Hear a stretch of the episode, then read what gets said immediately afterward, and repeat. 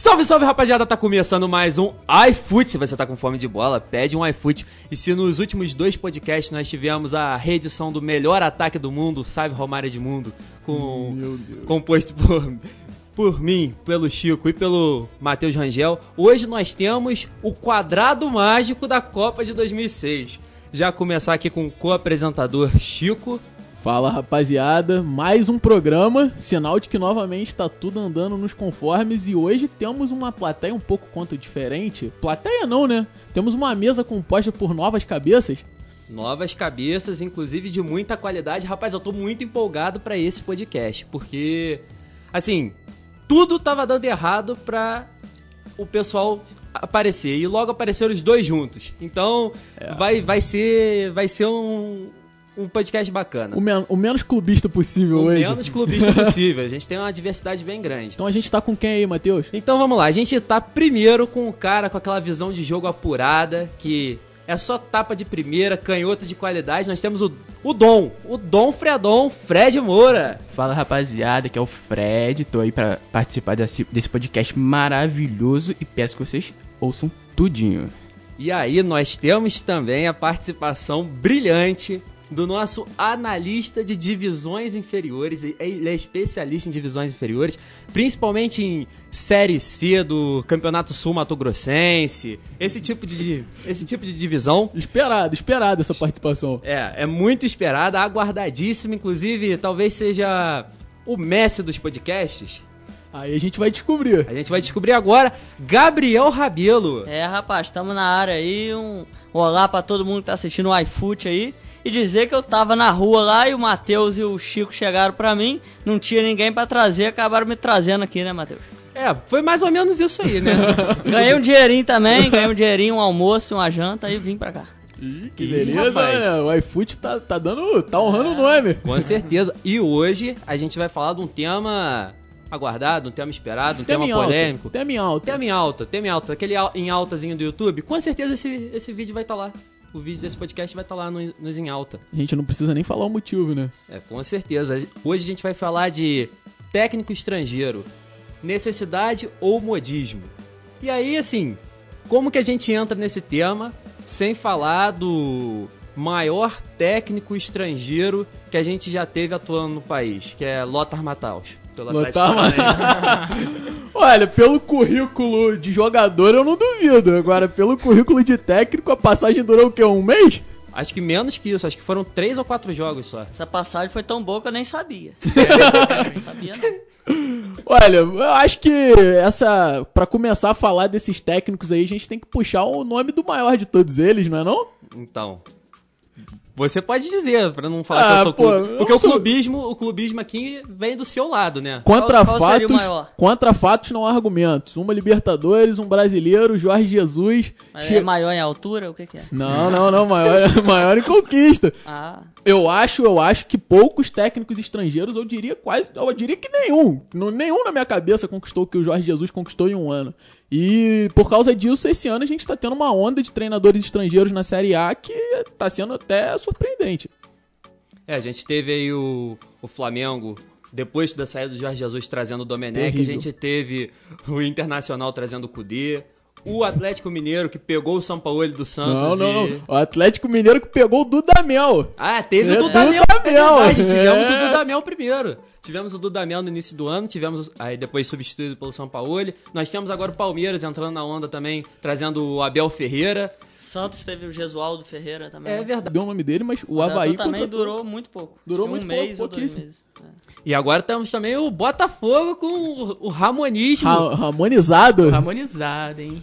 Então, Fredão, que... vamos começar com o Botafogo? Vamos, Já, eu gosto Botafogo... de falar do Botafogo. Botafogo é Por que vai começar mal assim? Isso aí é o assunto, acho, pro final do programa, né? Porque aqui ah, a gente tá. já tá com uma concentração de botafoguenses quase igual ao do, do Engenhão, né? Dos jogos do Botafogo A gente começa Não, de baixo um pra mais. cima. Tem a gente um começa mais. de baixo pra cima aqui. Então vamos lá. Série C então, por favor. então vai começar do Botafogo mesmo. Ih, rapaz. O programa quentíssimo. Programa quente, rapaz. Mas vamos começar. Ramonismo. Fred Moura, que é especialista no ramonismo. O que, que você estudou sobre o ramonismo? O que, que você pode tra trazer pra gente sobre o Ramonismo? Então, vi um pouco sobre ele, confesso que não vi muito, mas sei que tem uma carreira gloriosa, inclusive na Argentina. tra- trazendo Libertadores para o River Plate. 96? Sim, Nossa senhora. faz tempo. Tá atualizado, né? Treina- treinador atualizado. Ele já estreou pelo Botafogo? Não, Não não. estreou ainda não? Não, ele tá- foi fazer exames. eh, Exame não, operação e ainda não voltou, mas deve voltar nos próximos jogos aí. Bom, como bom botafoguense, você diria que seria um bom nome pro clube? Diria que sim, porque o clube não tem um treinador estrangeiro desde 1947, que é tempo pra cacete. É. E pra dar uma inovada, porque os técnicos brasileiros, sinceramente, não estão resolvendo o problema do Glorioso. É, mas aí, assim, o Botafogo tem outros problemas além do técnico, Com né? certeza. Que, inclusive, os dirigentes não Mero tão- detalhe, um mero Não, detalhe, um mero detalhezinho. detalhe. Bom, eu, eu tava, a gente tava discutindo aqui no- nos últimos programas sobre quem seria um técnico ideal pro Botafogo. Ah, não. Bom, e eu, eu acho que, assim, pelo que eu acompanho, eu confesso que eu nunca ouvi falar nesse Ramon aí, sinceramente. Mas, assim, é sempre bom ter novas ideias, ter a mentalidade, ter técnicos de fora, não só argentinos, mas portugueses, espanhóis, sei lá, qualquer, qualquer coisa aí. Escolas de treinamento É, diferentes. escolas de treinamento. Porque eu acho que o futebol brasileiro, ele tava, ultimamente, principalmente com a geração antiga de técnicos, ele tava muito chutão, né? Os técnicos perderam completamente estilo de jogo pra botar medalhão em campo. Inc- É, inclusive ele, que agora tá no Atlético Paranaense. E eu achei estranho, porque ele tinha dito que não seria mais treinador e virou treinador de E novo. é engraçado que ele sempre chega nos clubes nessa situação, né? Ele vira treinador ao mesmo tempo que ele vai ser dirigente, mas ele entra como treinador pra suprir um buraco. e- É o Não último, adianta nada, não resolve nada. o último grande trabalho do Autuori, se eu não me engano, foi no Atlético Paranaense também. Que ele tinha aquela zaga com o Paulo Roberto, que eles chegaram, eles fizeram uma campanha que eles quase foram classificados pra Sul-Americana. Não foram, mas eu acho que foi o último grande trabalho que eu me lembro, tirando os, os trabalhos de São Paulo, né? Que aí é inegável. Mas falando sobre o Botafogo, eu, pelo que eu acompanho, eu acho que o último treinador que fez um trabalho bom, eu não sou botafoguense, mas acho que fica claro isso. Lá vem, mas, lá vem, lá mas eu vem. acho que o último treinador que fez um grande trabalho no time do Botafogo foi o o Guardiola lá, o como é que é o nome dele? Eduardo O- Barroca. Eduardo Barroca. O Chico ele é apaixonado em dois treinadores, que é no Barbieri e no Barroca. Inclusive, todo programa a gente gosta de lembrar Você e só conhece esses dois treinadores só? Não, a escola é grande, mas o eu, eu acredito que pra, pra esses programas aí a gente tem reforçado e vamos reforçar até ele vir. Então, Hashtag Barbieri, Barbieri, pede mais. pede um iFood. Mas toca aí, Matheus, vamos falar de quem agora? Cara, então, eu acho que a gente podia falar do Palmeiras, que o Palmeiras é uma, ah, acho que o mais recente a trocar de técnico, trouxe o Abel Ferreira, que tava treinando, se não me engano, era o PAOK da Grécia. Sim, sim. É, e o Abel Ferreira em dois jogos já foi melhor que o Abel Braga, né? É, Não, de isso- nome, cara, sem dúvidas. É, é impressionante se você ver o time do Palmeiras, que assim, com É o. Luxemburgo, com o Luxemburgo, Cara, o Luxemburgo, assim, eu vou, eu vou pegar o que você tá falando. O Luxemburgo, ele joga aquele futebol pragmático. Ele pega, É, o coloca medalhão em campo e vão pra o cima. Luxemburgo ele falava que o futebol nunca mudou. O futebol é sempre a mesma coisa, é aquele 4-3-3 tradicional e a variação é o, o meia vir por dentro ou o meia vir por fora, e é isso que é, que a, É, e aí a gente substituição tem, que tem. o que acontece, né? Rafael Veiga, que nem era aproveitado pelo Vanderlei, que preferia insistir em Lucas Lima. A gente tem o. O, o, ataca, o Scarpa. O Scarpa tá jogando de lateral esquerdo. Sim. Scarpa jogando de lateral esquerdo é, é uma inovação. Acredito que o Luxemburgo. Jogou no Fluminense assim um o pouquinho. Fluminense foi a única é, posição que ele jogou bem. É mesmo? É. Eu, eu- eu acho que o Scarpa. A Assim, única mas, opção que ele serve. Mas o Scarpa ele chegou, ele chegou na seleção brasileira como, como meio atacante, não foi? Chegou, enganação. Travei aqui, enganação. Bom, co- co- como, como tricolor, eu, eu acredito no que você tá falando. É, mas assim, o, o time do, do Palmeiras, como muito bem lembrou o Matheus no último podcast, ele tem alguns jogadores que são as cabeças do time, né? Como o Luiz Adriano, como o William Bigode, que o Matheus ilustremente deixou claro que ele é igualzinho ao Mbappé Não, não, não, no não, time não. do Paris Não vamos tirar Saint-Germain. de contexto. Não vamos tirar de contexto que eu falei. Eu disse que o Palmeiras tem o mesmo estilo de contratação do que o Paris Saint-Germain.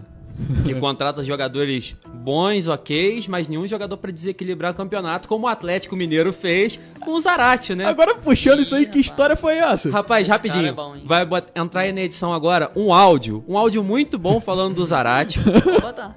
Aí, você conhece aquele tal de Zarate que o Atlético Mineiro contratou? Rapaz, tava até falando com o pessoal aqui, ó. Esse cara é jogador pra desequilibrar campeonato. Hein? Esse cara eu já vigio ele naquele Racing da Argentina há muito tempo. hein? Esse cara joga muito, hein? Rapaz, o cara é o bicho, hein? Atlético Mineiro pagou 36 milhões aí. O cara vai chegar voando aí. Aí agora, explica pra gente esse áudio.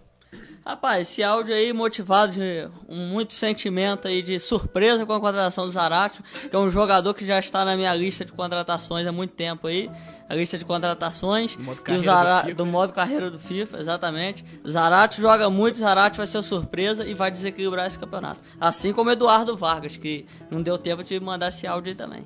E é verdade. rapaz, é, rapaz, eu recebo uns áudios desse cidadão aí de vez em quando, que a cada áudio é espetacular. É espetacular. Inclusive, vamos trazer alguns áudios Vou nesse botar. podcast, que são muito Falando bons. em Palmeiras, tem um detalhe. Sabia que o Guerra tá no Palmeiras ainda? É, o Guerra tá no Palmeiras. Treinando afastado do elenco desde o...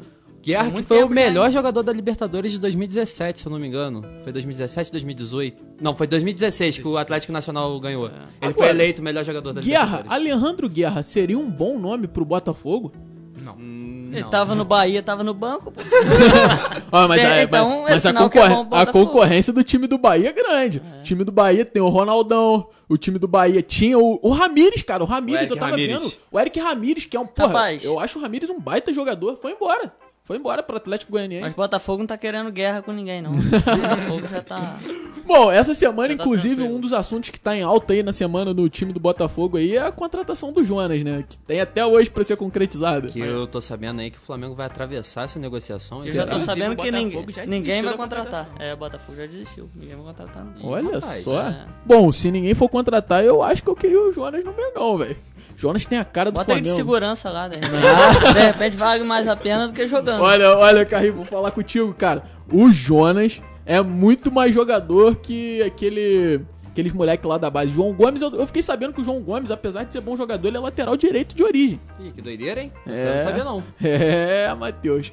Mas falando... Vamos voltar, vamos voltar pro técnico? Não, vamos tá... voltar, vamos voltar. A gente sempre dispersa no, um pouco, Acabamos que é não falamos do, do, do, Palmeiras. O Palmeiras, ele... O Luxemburgo tava fazendo um trabalho ruim, empatava quase todos os jogos, parecia um pouco até o time do Botafogo.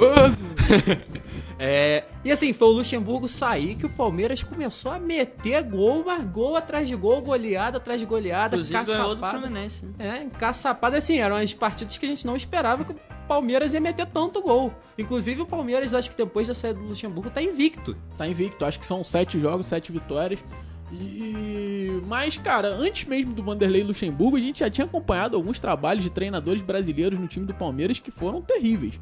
A gente teve o Filipão sendo campeão brasileiro com aquele futebol novamente pragmático, como o Mauro César gosta bem de falar, aquele lateral patético e pragmático. Aquele aquele lateral dentro da área, buscando cabeceio sempre, aquele chutão na zaga, bola para frente e vão vão embora. Eu acho que o último grande treinador que fez um trabalho diferente no time do Palmeiras, mas que também durou pouquíssimo tempo, foi o Roger Machado, né? Que é brasileiro, inclusive. É, então, a gente tem alguns técnicos brasileiros que são Sim. realmente muito Maurício bons. Barbieri. Lá vem ele com o Barbieri de novo.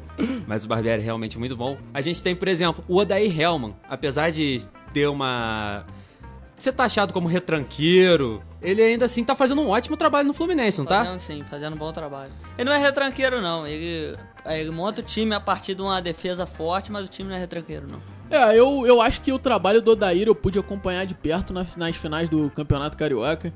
Inclusive, achei um belíssimo trabalho. As do, os dois jogos da finais deu bastante trabalho pro time do, do Jesus. E infelizmente aconteceu a lógica, né? Por que infelizmente? Só pro clima não ficar é, terrível aqui dentro. Mas. O, o Odair é um bom técnico, cara. Eu acho que assim, nem o bom, bom, o bom tricolor, como eu sei que você é, eu acho que esperava a campanha que o Fluminense tem feito no Campeonato Brasileiro. Não, é, ele é um bom treinador, muita parte da torcida do Fluminense quer a saída dele, mas eu acho que é mais por causa é, do estilo do Fernando Diniz, que foi an anterior e que mudou muito. E a torcida tem muita saudade do estilo do Fernando Diniz. O Fernando mas, Diniz é bom tema. É um bom tema. É um bom tema, agora. mas eu, como tricolor, não queria Fernando Diniz no Fluminense, não. Essa época, é, na virada do turno, o Fluminense estava na zona de rebaixamento Olha, com o Fernando Diniz. Eu, como co-apresentador do iFoot, eu não queria levantar o nome do Fernando Diniz essa semana. É verdade, temos É difícil problema. falar sobre Fernando Diniz essa semana. Que filho da puta. Cara, é, é impressionante como o Fernando Diniz consegue cagar pro time do Flamengo. Ele caga na cabeça dos flamenguistas. Eu acho que os, os últimos times do Fluminense que deram mais trabalhos ao Flamengo foram os times do Fernando Diniz.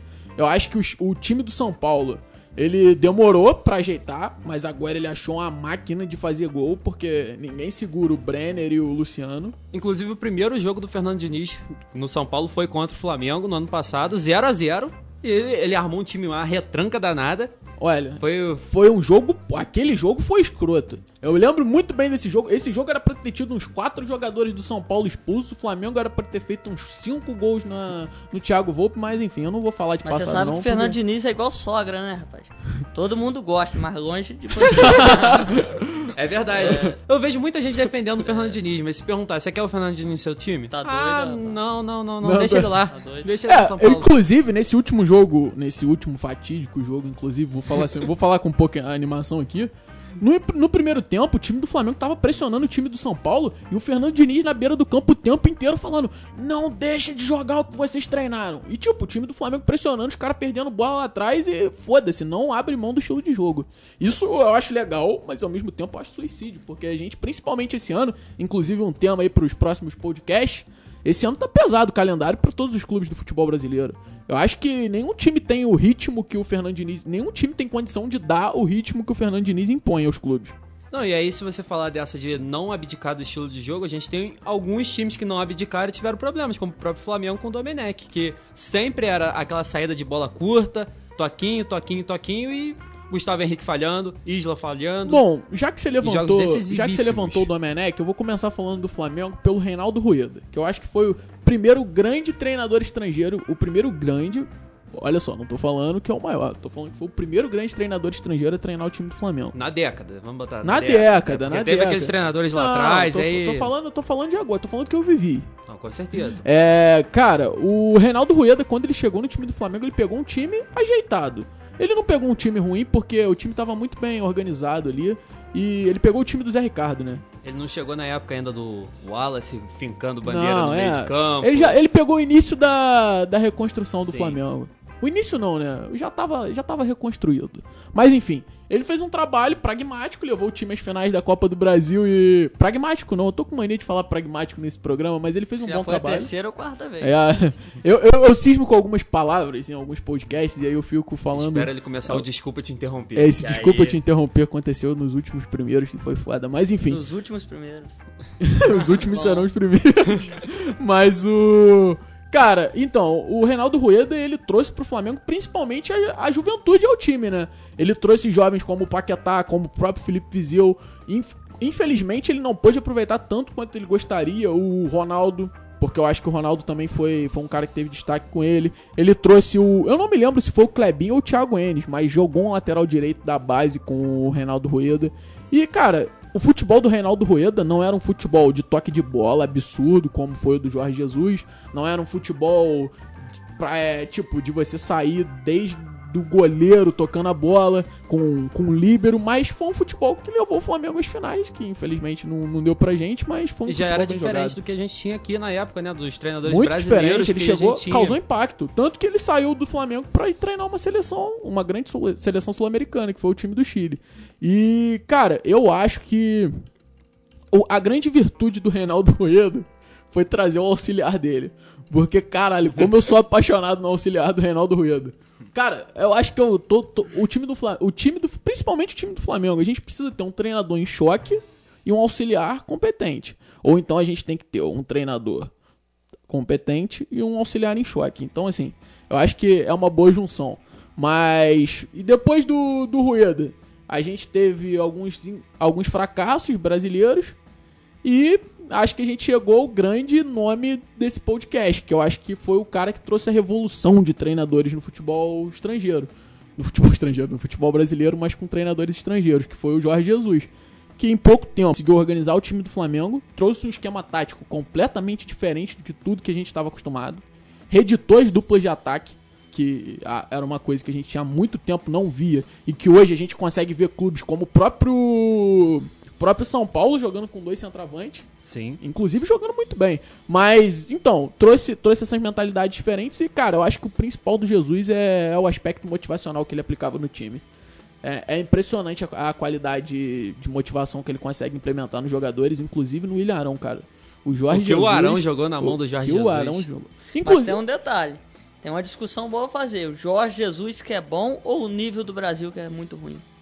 Porque olha, o Jorge Jesus tá tomando pau à torta direita lá no Benfica. cara, eu acho que opção, a opção que o Jorge Jesus, do Jorge Jesus de voltar para Portugal foi ruim para ele, foi ruim pro Flamengo, foi ruim pro futebol brasileiro e foi ruim para foi ruim para todos os lados. Porque assim, o Jorge Jesus, no aspecto financeiro, ele tá ganhando menos em Portugal. No aspecto profissional, o Benfica não chega aos pés do Flamengo.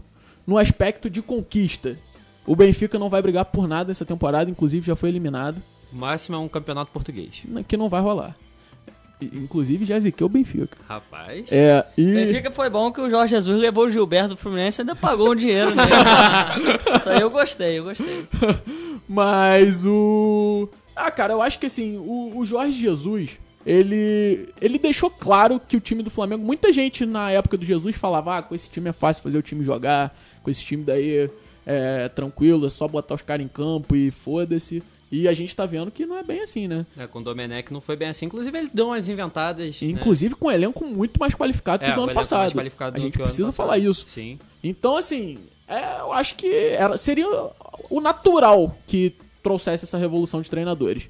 Mas eu não quero me prender muito ao time do Flamengo aqui, porque senão, principalmente comigo falando de Flamengo, o pessoal vai ficar um pouco em choque. Então vamos falar de quem foi o rival do Jorge Jesus nos últimos dois anos, que foi o São Paulo, né? Foi o o São São Paulo, Paulo foi, acho que, o, o grande, a grande pedra no sapato do Jesus, inclusive ganhou o último jogo do Campeonato Brasileiro do ano passado por 4 a 0 no time titular de Jesus. Mas assim, aquele time que já tava já tava pensando com a cabeça no Mundial. Oi? Embriagado. É, já tava meio, sabe, pensando em. Já tava com a cabeça em outro lugar. Já tinha conquistado o brasileiro, já tinha con- conquistado a Libertadores, o foco era mundial. Mas assim, o Jorge. O São Paulo deu um nó tático naquele time do Jorge Jesus, nesse 4x0. E proporcionou um jogo muito bom no primeiro turno, que era foi Flamengo e Santos. 1x0 Flamengo, com um golaço do Gabigol. Que foi um jogo muito bom. Qualquer um dos dois times poderia ter saído vencedor. E acabou que deu Flamengo, graças a Deus. Mas aí o São Paulo ele muda do Santos, cheio de problemas financeiros pro Atlético, que esse ano contratou pra caramba e tá brigando muito pro título brasileiro. Olha, o time do Atlético, o time do Atlético Mineiro, eu acredito que fez loucuras financeiras, né? Porque o time contratou jogadores pra todas as posições, inclusive no gol, eu achei um foi um exagero que o São Paulo fez no gol do, do Atlético Mineiro. Ele trouxe o Rafael do Cruzeiro, Bom goleiro. não, bom goleiro. Ele trouxe o Everson do Bom. Santos ex-Ceará e ele tem o Vitor. Sim. E o Atlético Mineiro se desfez do Cleiton, né? Que Sim, sim. infelizmente eu, eu não concordo tanto com, a, com essa contratação do Rafael e a liberação do Cleiton, porque eu acho que eles são goleiros do mesmo nível. Mas enfim, foda-se. É, é, o. O São Paulo, cara, é, ele é foda. O futebol do São Paulo é um futebol que me dá raiva. O, o time do Atlético Mineiro, cara, ele É, consegue. parece que é um futebol que dá raiva nele também, né? Que tá todo agitado. também, também. E é expulso direto. Cara, e o Sampaoli, se vocês perceberem bem, ele se apega a alguns jogadores e parece que ele gosta de levá-los juntos nos clubes, como foi o caso do Eduardo Sacha, que, que, cara, tira o Sampaoli da vida do Eduardo Sacha, ele morre, ele para de jogar bola, ele faz ninguém ter, sentir a falta dele. Você tem o, o goleiro, o, O Everson, Everson. que pro São Paulo o Everson é o melhor goleiro pra sair com a bola nos pés do mundo. E Não não só engano- ele, Lisca doido também deu uma entrevista e falou que Everson é o melhor goleiro do Brasil. Se eu não me engano, tem até uma. uma. Só uma matéria no SofaScore falando dos dados de quantos por cento de bolas que vão no gol os goleiros defendem. E o Everson é o goleiro que menos defende bolas que vão no gol. Ele tem aproximadamente 60% de defesas de bolas que vão no gol. Aí tem aquele esquema: sair com os pés, um goleiro que sai bem com os pés, um goleiro que se garante debaixo das traves. Olha, eu acho que é é importante a gente ter uma mescla dos dois, né? Mas pro meu time, eu sou adepto do, do goleiro fazer a função básica. Se, se, eu tiver que, se eu tiver a opção de escolha, eu prefiro que meu goleiro não invente. Inclusive, vá uma dica aí pros goleiros do elenco. Vamos parar de inventar. vamos fazer o feijãozinho com arroz ali atrás, que goleiro é goleiro, meu amigo. E, cara, eu acho que o São Paulo, ele, ele, cara, ele é um cara agitado na beira do campo, né? O São Paulo, ele, ele é um cara também que pega muito no motivacional do atleta e ele é foda. E do juiz também. Eu nunca vi um técnico ser tão expulso no Campeonato Brasileiro igual o São Paulo é. Puta que pariu. Esse ano acho que ele já tomou duas suspensões Três, campeonato. três, três? três. Nossa senhora. Nossa senhora. Mas o. E, cara, o São Paulo ele gosta de jogar também com a turminha dele, né? Porque agora ele trouxe o chileno lá, o Eduardo Vargas. Que mais uma cravada aqui do nosso amigo aqui disse que vai ser um Vai craque. Mas é, é importante lembrar que o Eduardo Vargas, que eu me, que eu me lembre, ele nunca fez um brilhante trabalho em algum clube. Na Ou no- seleção. na seleção. No Internacional e no Grêmio ele jogou muito. Principalmente no Internacional. Fez uma temporada aqui pelo Internacional e pelo Grêmio. Pelo Grêmio foi mais ou menos, pelo Internacional jogou muito. Agora eu tô um pouco em choque porque eu não É, tinha eu esse- não Vocês tinha essa vocês têm que informação. descobrir aí qual o ano que ele jogou. Eu não posso, Posso, dizer. posso descobrir Mas ele aqui. jogou muito. Posso descobrir aqui O agora. Internacional foi um dos Não, craques do campeonato. Eu acho que na, na seleção, na seleção do Chile, cara, é indiscutível. O Eduardo Vargas é um dos maiores ídolos do, do Chile. E, cara, ele é um cara que joga tanto na, de centroavante, quanto de ponta direita, quanto de ponta esquerda e quanto de meio atacante. Ele joga muito. No, no time do Tigres, ele jogava de, de meio atacante ali atrás do Gignac, que inclusive eu acho que o Gignac é muito melhor que o Giroud. E o técnico da seleção francesa é um idiota, mas enfim, a gente pode a gente pode discutir isso, é um tanto quanto discutível. Mas acho que não só o Eduardo Vargas, é, o Sampaoli ele tem muitas virtu- virtudes. Ele trouxe o Guilherme Arana, que estava completamente esquecido no time do Sevilha, no time do Atalanta e agora é o melhor lateral esquerdo do Campeonato Brasileiro. Sobre Eduardo Vargas, rapidinho, ele jogou no Grêmio em 2013 por empréstimo do Napoli. Ele fez 37 jogos e 9 gols, mas no Internacional ele não jogou não. Opa! Ah, aí, eu confundi, então é no Grêmio. aí teve uma no Brasil só jogou no Grêmio? Só jogou no Grêmio e no Atlético agora. É, então foi no Grêmio, então. Errei um- uma coisa aqui. Mas Não, Eu tô confundindo ele com o Arangues. Não. Ah, Ah, mas o Arangues. Jogou só no Inter. Arangues jogou no Inter. Aí tá foda. Aí... Não, daí que eu tô falando chileno que jogou no Inter. Não, mas, mas você não tá errado, não. Ele fez um bom trabalho no time do Grêmio e, cara, eu acho que o Eduardo Vargas, ele tem. Ele, inclusive, estreou com, com gol, né? Com assistência. Com assistência. Com assistência. É. Agora, o que, que vocês acham do. eh, per- Perguntando pra ele também, o que, que vocês acham do nó tático que o São Paulo que o São Paulo levou do Alto Hora essa semana? Porque o Atlético Paranaense ganhou ontem de 2 a 0 do Atlético. Que não é a primeira vez, né? Porque o, já- o São Paulo já tomou um nó tático do Autuário no Botafogo. Exatamente. Então seria Paulo Autuori melhor que São Paulo? Paulo Autuário é o carrasco do São Paulo. Ele estuda o time do São Paulo e monta um time pra desarmar o time do, do Não, sabe o que é que eu acho que acontece? Que o Paulo Autuori, quando vai pegar o time do São Paulo, ele já sabe que vai perder. Então ele monta um time pra perder, aí acaba ganhando. Talvez ele seja melhor com essa estratégia, né? Ó, eu acho que o Fred não tem nem um pouco de saudade do Paulo Tuário. Nem um pouco, nem um pouco. Mas, ô Fred, se, o- se o Botafogo hoje tivesse dinheiro pra contratar um treinador, sei lá, dinheiro, não, não seria o, o Bayern de Munique, mas seria um time com dinheiro pra contratar um treinador. Quem que você acha que seria um grande nome pro time do Botafogo? Voltamos ao treinador do Botafogo. Não, eu, eu, eu tô em choque aqui com o time do Botafogo. Eu acho que tem que dar uma É mudança. bom lembrar o pessoal também que é só hipoteticamente, porque Botafogo ter dinheiro pra contratar o técnico é Bom, o Felipe Neto cagou na parceria, né? Então deu uma, uma enfraquecida no time do Botafogo. O Moreira Salles lá também, não sei Felipe como é que Neto tá. seria um bom técnico para o Botafogo. Nossa senhora. Bom, se até os botafoguenses estão estão com essa reação aí, eu acho que... Eu acho que Ramon Menezes era melhor do que Ramon Dias. Ramon Menezes. Caralho! Declarações fortes, É, declarações rapaz. fortes. Bom, eu ficaria com o ramonismo do Ramon Menezes. eu acho que eu não posso dar uma opinião sobre o treinador do Botafogo, porque realmente eu acho que foi um... Foi choque, porque Foi um pouco diferente. eu não esperava, eu não esperava essa contratação. E, cara, eu, eu acho que tudo depende também do que ele tem no elenco pra trabalhar, né? A gente esses dias estava escalando o time do Botafogo ideal e foi difícil achar um time ideal. Mais ou menos, né? Mais ou menos. A gente fez umas contratações ali. A gente, é, a gente teoricamente. tem que ter dinheiro, tem que ter dinheiro pra trabalhar. Mas agora eu vou levantar um ponto aqui no podcast um tanto quanto diferente. A gente tá falando desses grandes nomes que passaram no futebol brasileiro, mas a gente tem que lembrar que o primeiro a inventar ultima, recentemente, o primeiro a ter inventado trazer um técnico português foi o Cruzeiro, É que verdade. trouxe o grande Paulo Paulo, Bento. É. O filho da puta do Paulo Bento fez tanta merda no time do Cruzeiro que quem assumiu o time depois foi o David. É, você já resumiu tudo aí. Bom, Nem mais o que falar, pode passar. Pode Cara, o Paulo Bento, velho, eu acho que ele não entendeu o que é o futebol brasileiro. Porque, cara, inclusive eu acho que foi a partir dali que o time do Cruzeiro começou a se fuder, né? Foi a partir dali que começou a dar merda e, cara, O Cruzeiro depois com o David, o David que era auxiliar do Paulo Bento. O David acho que conseguiu fazer uns trabalhos, fez um trabalho mais ou menos ali, mas nada demais também. E depois assumiu o Mano Menezes e ficou um bom tempo no. É que o Cruzeiro nessa, nessa época ele tinha vindo de dois títulos brasileiros seguidos, né? Com o Marcelo Oliveira. Que é um péssimo treinador, na minha opinião. Verdade, passou pelo Fluminense, foi muito mal. É, é, é aquele cara pragmático, né? É a diferença é que ele foi pragmático no time do Cruzeiro que tinha Everton Ribeiro, Ricardo Goulart. E também foram dois anos cá pra nós que os times também estavam muito fracos. Os outros times também estavam muito fracos. Ninguém tinha um time assim É que foi logo não. depois que o Corinthians foi meio que É. desmantelado, né? Não tinha nenhum time Depois forte. de ganhar tudo. E aí, assim, o Cruzeiro veio de dois, dois títulos brasileiros.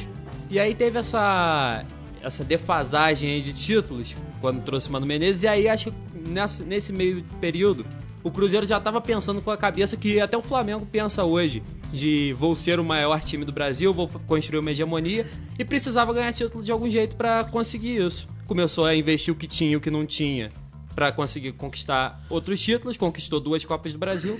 Mas aí ficou na draga que ficou, né? É, é aquilo, né? O Cruzeiro ele não soube. Eu acho que o grande problema do Cruzeiro foi não saber fazer uma mescla entre jogadores experientes e jogadores jovens.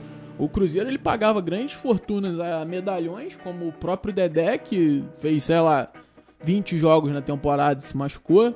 Pagou grande dinheiro ao Fred, que também fez poucos jogos na temporada. Fala Inclusive- dele não, hein? Não. Tá. Inclusive o Fred que ganhou 25 milhões do Cruzeiro numa ação judicial essa semana, que o Cruzeiro vai começar a, pass- a pagar a partir de 2022 e por aí você vê Patrocina nós, Fred. como o planejamento tem sido terrível do, do time do Cruzeiro.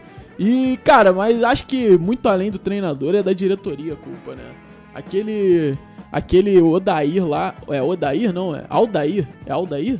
Altair Machado. Altair Machado, o grande Itair Altair Machado. Itair Machado. Itair, Itair Machado e o Eu lembrei da musiquinha aqui agora, a musiquinha muito Itair boa. Machado e o César. É, Matheus tá querendo cantar uma música aqui. Rapaz, quem canta essa Ele- música é o Fred. tá querendo o Fred ele canta essa música que- várias De vezes. que música que vocês estão falando? Vai, vai entrar aqui no podcast na edição, vai entrar, ó. Canta uma palhinha aí, Matheus. Não, não, não, isso é com o Fred. É, é totalmente com o Fred. Ele me apresentou essa música e ele canta diariamente essa música. Então, aí. Acredito que ele acorde, o despertador dele seja com essa música. Será Que que, é é a música boa. da Champions? Que inclusive, se, se vocês não assistiram o podcast, o último podcast que fala sobre a Champions League, vão lá no último podcast e comentem. Matheus, canta sua musiquinha da Champions aí pra gente. Lembrando que não sou eu, tá? É o Matheus Rangel. Lembrando que Matheus é Matheus e isso não se discute. Lembrando de novo, qual é o plural de Matheus? Matheus. E eu acho que essa piada vai ficar implícita em todos os Todos os podcasts. podcasts seguintes. têm que ter essa. Mas o. Eu vou trazer um dado interessante aqui do, sobre o, o Mataus. O Mataus, ele passou oito jogos no time do Atlético Paranaense e incrivelmente Mas ele é, o- trouxe. é o Lothar É, Matthaus o Lothar mesmo? Mataus, campeão do mundo com a Alemanha. Será que ele não se confundiu, não? Quando trouxeram a proposta do time, de Imagina? Imagina um alemão treinando um clube do Brasil, mas parece que foi bom, né? Porque foram seis, foram oito jogos, dois empates e seis vitórias. E por que foi embora? Ele só, só fala aqui que ele entrou no avião e foi embora pra Alemanha. Eu acho que ele não deve ser, ter se Ele acostumado deve com ter descoberto cultura. o time que ele tava. Eu acho, eu acho que ele deve ter visto que as cervejas do Brasil são uma merda. Que era melhor ficar em Munique mesmo. A gente já falou de vários técnicos, mas a gente não puxou um que aparentemente vai fazer muita falta, que é o Kudê. O Kudê tava liderando o Campeonato Brasileiro com o Inter e aí É, saiu pro Celta de Vigo. É, mas aí a gente tem que falar também. mu- Muitas vezes a gente malha que a diretoria dos clubes que mandam o técnico embora. No caso do Cudê, ele quis ir embora. Exatamente. Ele abandonou aí o time que tava em primeiro no campeonato, disputando é, Libertadores, e abandonou. Mas eu acredito que essa decisão dele tenha partido muito da própria diretoria que não deu os reforços que, ele, que prometeram, né? Porque o time do Internacional acho que foi o time mais prejudicado nessa pandemia. O time do Internacional perdeu o Guerreiro, o time do Internacional perdeu o Bosquilha, o time perdeu. Cara, o Agora time, só reforço. Não, só- o time perdeu, perdeu o lateral, o Saravia. O time do. Cara, É. foram vários desfalques e. Importantíssimo time. É, ah, não. O time foi Ainda completamente mais que quebrado. perdendo o Saraiva tem que jogar o Rodinei, né? E aí. Inclusive o Rodinei não perdeu o pênalti dele. O Lisca tá bravo com o Rodinei. É. é, o Lisca tá no veneno com ele. hein? Inclusive teve a briga aí nesse último jogo e informações aí passadas. Informações constam que o Rodrigo Lindoso lá ficou, ficou ofendidinho porque chamaram ele de feioso. Será que isso realmente é um fato? Bom, isso aí. Isso aí parte pra fofoca do mundo da bola. Bom, eu acho que não dá pra discutir que ele é horroroso, né? Imagina um time que tem D'Alessandro, se não tivesse partido pra briga, a gente ia... É verdade, ia é entender, verdade. né? E aí agora, o, com essa sub- a saída do Cudê e o Abel Braga assumindo o time do Internacional. Inclusive, eu ouvi uma frase muito boa antes de chegar aqui no podcast, no pré-jogo, e acho que você poderia repetir a frase pra gente. O Abel Braga veio pro Inter pra quê? Pra eliminar o Inter de todas as competições, tirar o Inter da liderança do Campeonato Brasileiro, ele já conseguiu. Va- já tirou o Internacional da Copa do Brasil. Agora irá poupar no Brasileirão e vai ser eliminado pelo, pelo Boca Juniors. Conseguindo isso, ele consegue êxito e é mandado embora ainda com a multa ainda salarial boa ainda. É, inclusive o Abel que agora tá no estádio que ele tanto ama, né? O, É. o estádio mais bonito do Brasil. Até E porque perder no Beira Rio é normal. Então, se É. perder no Beira Rio é normal. Tá em casa. Cara, eu acho que o Abel, velho. Pô, acho que ninguém quer ter o Abel no time, na moral. Botafoguense aí não quer não, Abel? É, o, tri- o Abel é grande ídolo dos tricolores, né? Quem disse? É dos verdade. tricolores. Quem disse? É verdade. Os tricolores, é, ultimamente. era, é, rapaz, é aquele negócio, 2010, né? Foi campeão. Não, em 2012, foi o 2012, Fluminense em 2012. isso. É aquele negócio, chegou da Arábia, o Fluminense trouxe ele com um timaço e aí ele ganhou o campeonato. Ele Assim é, aquele- como. é o paizão, né? É, assim como vários outros técnicos ganham com um timaço na mão. Marcelo Oliveira? Marcelo Oliveira. Cara, eu um acho time- que a gente esqueceu de forte. falar de quem que os botafoguenses sen- sentem saudade, né? Que é o do Oswaldo Valentim. de Oliveira. Acho que é o Valentim. Eu acho que o Botafoguense sente saudade do, Não, eu do soube, Valentim. eu soube que o Botafogo sente saudade é do Jair Ventura, que o Jair Ventura levou o Botafogo até as quartas da Libertadores e, de acordo com o Fred, era uma Libertadores que o Botafogo ia ganhar. Não, você, fala, você Ia cravou ganhar, ia que ia ganhar. Ia ganhar sim. Se passasse do Grêmio, que era o time mais forte, além do Botafogo, ganharia. É, se ele, se ele ganhasse todos os jogos da Libertadores, realmente ele seria campeão. né? É, segundo o, o Rodrigo Pimpão, falou que o Botafogo daria mais trabalho no Mundial Interclubes que o Grêmio. Né? Cara, O Rodrigo Pimpão disse, né? Mas Quanto seria um Aonde jogo Real Madrid e? Botafogo? vamos falar de nível técnico? Não, nível Vamos. técnico a gente vai falar em outro podcast. Vai, vai, vai ser gravado esse podcast ainda de nível técnico. Mas, cara, eu acho que. Eu acho que. Eu acho que o modismo de treinador estrangeiro, por um lado, é um modismo e por outro é. é convicção, né? Por exemplo, eu acredito que o. Eu acredito que esse ano, principalmente, os técnicos embarcaram numa onda de treinador estrangeiro por modismo. eu acho que é Sim. modismo também. Sim. Por esse ano, eu acho que foi modismo. Inclusive, o próprio Flamengo embarcou nesse modismo e se fudeu. Trouxe agora o Rogério Senna. É, eu acho que assim, o esse modismo acontece sim. Se você for ver, por exemplo, o Santos contratou o Gesualdo, que não trabalhava há muito tempo. Eles só trouxeram o Gesualdo por ser português, Que é um por ter o... da velha escola, né? Que Sim, tem aquelas sim. ideias de jogo antigas e que, porra, se você tá fugindo do futebol brasileiro pra trazer ideias novas, aí você traz um cara que tem a mentalidade de futebol antiga, você tá cometendo o mesmo erro. E a gente tem, a gente tem bons técnicos brasileiros, como eu você tô querendo falou. falar disso, hein? Hum? Tem uns nomes aí que eu quero falar aí, Ah. que eu tenho que relembrar aí porque tá acontecendo. Então, tem- a gente tem bons técnicos brasileiros. A gente tem o Barbieri, que é uma, Pô, é uma Barbieri, realidade. Cara, o Barbieri, ele A gente muito tem o... Barbieri tá em qual time? O Barbieri tá no Red Bull Bragantino. Ele, tá lá? Tá lá, Tá lá. tá lá. Inclusive, o Red Bull Bragantino, que é a minha grande decepção da temporada. É, Mas, o Red Bull Bragantino não tá jogando mal, não, cara. Ele não tá É, ganhando, mas não tá jogando é, mal. É não. difícil um time do Maurício Barbieri jogar mal, né? É, então, a gente tem, por exemplo, o Roger Machado, que apesar da torcida do Bahia agora não querer mais ver ele nem pintado de ouro, Eu ele, também não quero, não. rapaz, ele fez, ele fez um bom trabalho no Bahia.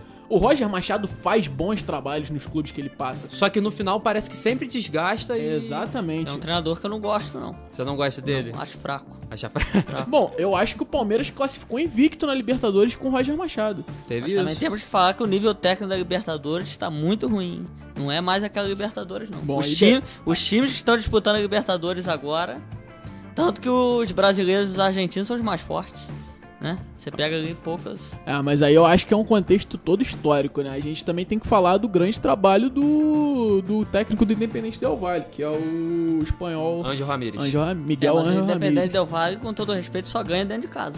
Caralho, Ele o time, ganha dentro de casa e chega fora toma pan- pancada. o time, o time do Independente Del Valle não tem nenhum nome grande, nenhum nome conhecido no futebol mundial. E, cara, ele faz aquele costarriquenho, camisa 7, porra, acabar com o jogo e, cara, é um futebol. A gente É tem aquele. Pelerano com É. 30 e poucos anos, sendo maestro do time, regendo o time. Tem a gente Preciado. tem o... O Gabriel Torres no ataque. É, a gente tem o lateral direito também, o... Ai, meu Deus, não lembro o nome do lateral direito. Mas é um lateral direito muito bom, Ah, eu, sei- eu, eu sei quem que você tá falando, ele fez gol. que inclusive fez um gol no puta. Flamengo, que ele costura da lateral direita até a ponta esquerda, corta pro meio, chuta e faz um gol. Ele Bate consegue falta, É. bate falta. É bom, é bom jogador. Assim, a gente tem o- alguns técnicos realmente bons. Como eu tava dizendo do Roger Machado, a gente tem, por exemplo, o Lisca. Lisca doido é um técnico bom. Lisca doido é. Lisca doido tô cravando aqui há quantos anos, Matheus, que eu, que eu tô cravando essa? Cara, eu te conheço já tem mais ou menos cinco anos. É. E já aí. pelo menos uns quatro eu, você tá eu cravando cravei, isso. eu cravei três nomes que eram técnicos muito bons da Série B. Lisca doido, Marcelo Cabo e Marcelo Chamusca. Agora, Marcelo Chamusca foi pro Fortaleza, Marcelo Cabo tá no Atlético Goianiense e Lisca tá no América aí entre os quatro melhores da Copa do Brasil. O Lisca doido, ele, eu sempre falei isso, ele, as pessoas têm um preconceito com ele por causa do estilo dele, de ser irreverente, mas ele é um baita treinador e o time dele joga pra frente. O time dele, o, time dele O joga Lisca, bonito. que inclusive é um personagem brilhante pro futebol. Ele acabou o jogo contra o Internacional, ele foi comemorar, ele se empolgou entrando no ônibus, saiu correndo, pulou com a torcida. Tem um Foi. vídeo da torcida jogando ele pro alto. Eu falei, caralho, sensacional, Lisca doido. Acabou o jogo, inclusive ele foi pra câmera mandar fazer o cheque. Mandar Faz o fazer cheque. Faz o cheque. 7 milhões na conta do time do Eu acho que América precisa Mineiro. até de mais gente assim no Brasil. Não precisa, Não precisa, pô. Futebol, futebol tem que ser, tem que ser engraçado acima de tudo, velho. Futebol é diversão, não é só briga. E eu acho que o Lisca ele vai totalmente contrário à mentalidade do- dos atletas do time do Internacional que ficaram super ofendidos com o comentário dos jogadores do América Mineiro. Mas eu acho que, cara, eu acho que qualquer, qualquer um que tivesse no América Mineiro ali teria feito o mesmo, porque, porra, é, cara, ganhou, tem que aceitar, tem que abaixar a cabeça e ficar quieto, né? Ou então fechar o grupo da live. É verdade. Não é temos verdade? isso, Temos isso. Tem esse problema aí. Inclusive, contra o São Paulo, foram três vezes que a gente teve que fechar o grupo ali. Porque... Olha, contra o São Paulo, eu achei que eu não ia ter esse problema morando em Friburgo. Mas, Mas, é, cara, infelizmente a gente consegue encontrar São Paulino aqui, velho. tem um. Tem um São Paulino aqui É o que eu conheço. É o que você enjoado, conhece. enjoado, É enjoado. Ele é enjoado, ele é foda. Puta merda, velho. Mas assim. Há boatos que ele só aparece na hora que o time tá ganhando. Exatamente. exatamente. É só quando o time Eu, eu sei ganha. desse boato aí. Bom, e inclusive, ultimamente eu, eu disse que o São Paulo faria uma boa campanha na Libertadores. O São Paulo foi eliminado. Eu falei que o São Paulo ia fazer uma boa campanha pra ser campeão da Sul-Americana. O São Paulo foi eliminado. Inclusive, isso aí foi muito engraçado, que eu tava vendo esse jogo junto com ele no grupo. A gente tava conversando enquanto tava Uhum. passando esse jogo. E aí o São Paulo fez aquele gol que teoricamente classificaria ele. gri- Primeiro, ele tava falando, ah, Sul-Americano não vale de nada também, não, serve pra nada e tal. São Paulo fez o gol que classificaria, ele gritou, chorou, comemorou e tal. Aí ele toma o gol. Ele toma outro gol. Sai Ah, a Sul-Americana também não serve de nada, não vale de nada essa, essa merda, não sei o quê. Sul-Americana só é ruim pra quem não tá disputando, né? É, exatamente. O Inclusive, Vasco, eu, o Vasco saiu, não foi? Foi eliminado? Não, Tá o Vasco, tá- o Vasco passou de fase. Então, ganhou do Caracas de 1x0 empatou em o, 0x0. o, Va- no o. Vasco é o Brasil na Sul-Americana. Não. O Bahia também tá. O Bahia é o Brasil na Sul-Americana. Ah, tá. Definitivamente o Vasco não é o Brasil na Sul-Americana. E Então, a se gente... for aquele Brasil da Copa de 2014, de repente pode ser o Pode ser o Vasco. Mas a gente vai E chegar falando no em Vasco e Bahia, impressionante a freguesia que o Vasco tem pro Bahia, hein? Joga com o Bahia, toma 3x0, 4x0 todo o jogo. Seria o Bahia o Flamengo do Nordeste? Acho que é, Fez o silêncio. acho que é o silêncio mesmo que a gente fazer aqui. reflitam, reflitam. Mas o... Vamos voltar pra técnico. Vai, vai, Vamos, vai. vamos voltar pra técnico. Já que vocês estavam falando de Vasco aí, o Vasco entrou no modismo, né? Trouxe o grande Sá aí pro comandar o time do, do Vasco. Sapinto. Eu tava esperando alguém On- falar o ontem, resto. ontem tava lá na chuva, não foi ontem o jogo Vasco? Foi ontem. Tava na chuva de bermuda, é uma figuraça, hein? O Sapinto Caramba, é aquele maluco que saiu na, na porrada com os jogadores do esporte quando ele jogava Foi, no esporte? é ele mesmo. Caralho, Rapaz, maravilhoso. você definiu tudo, que só pro cara sair de Portugal pra vir pro Vasco, ele tem que ser maluco mesmo.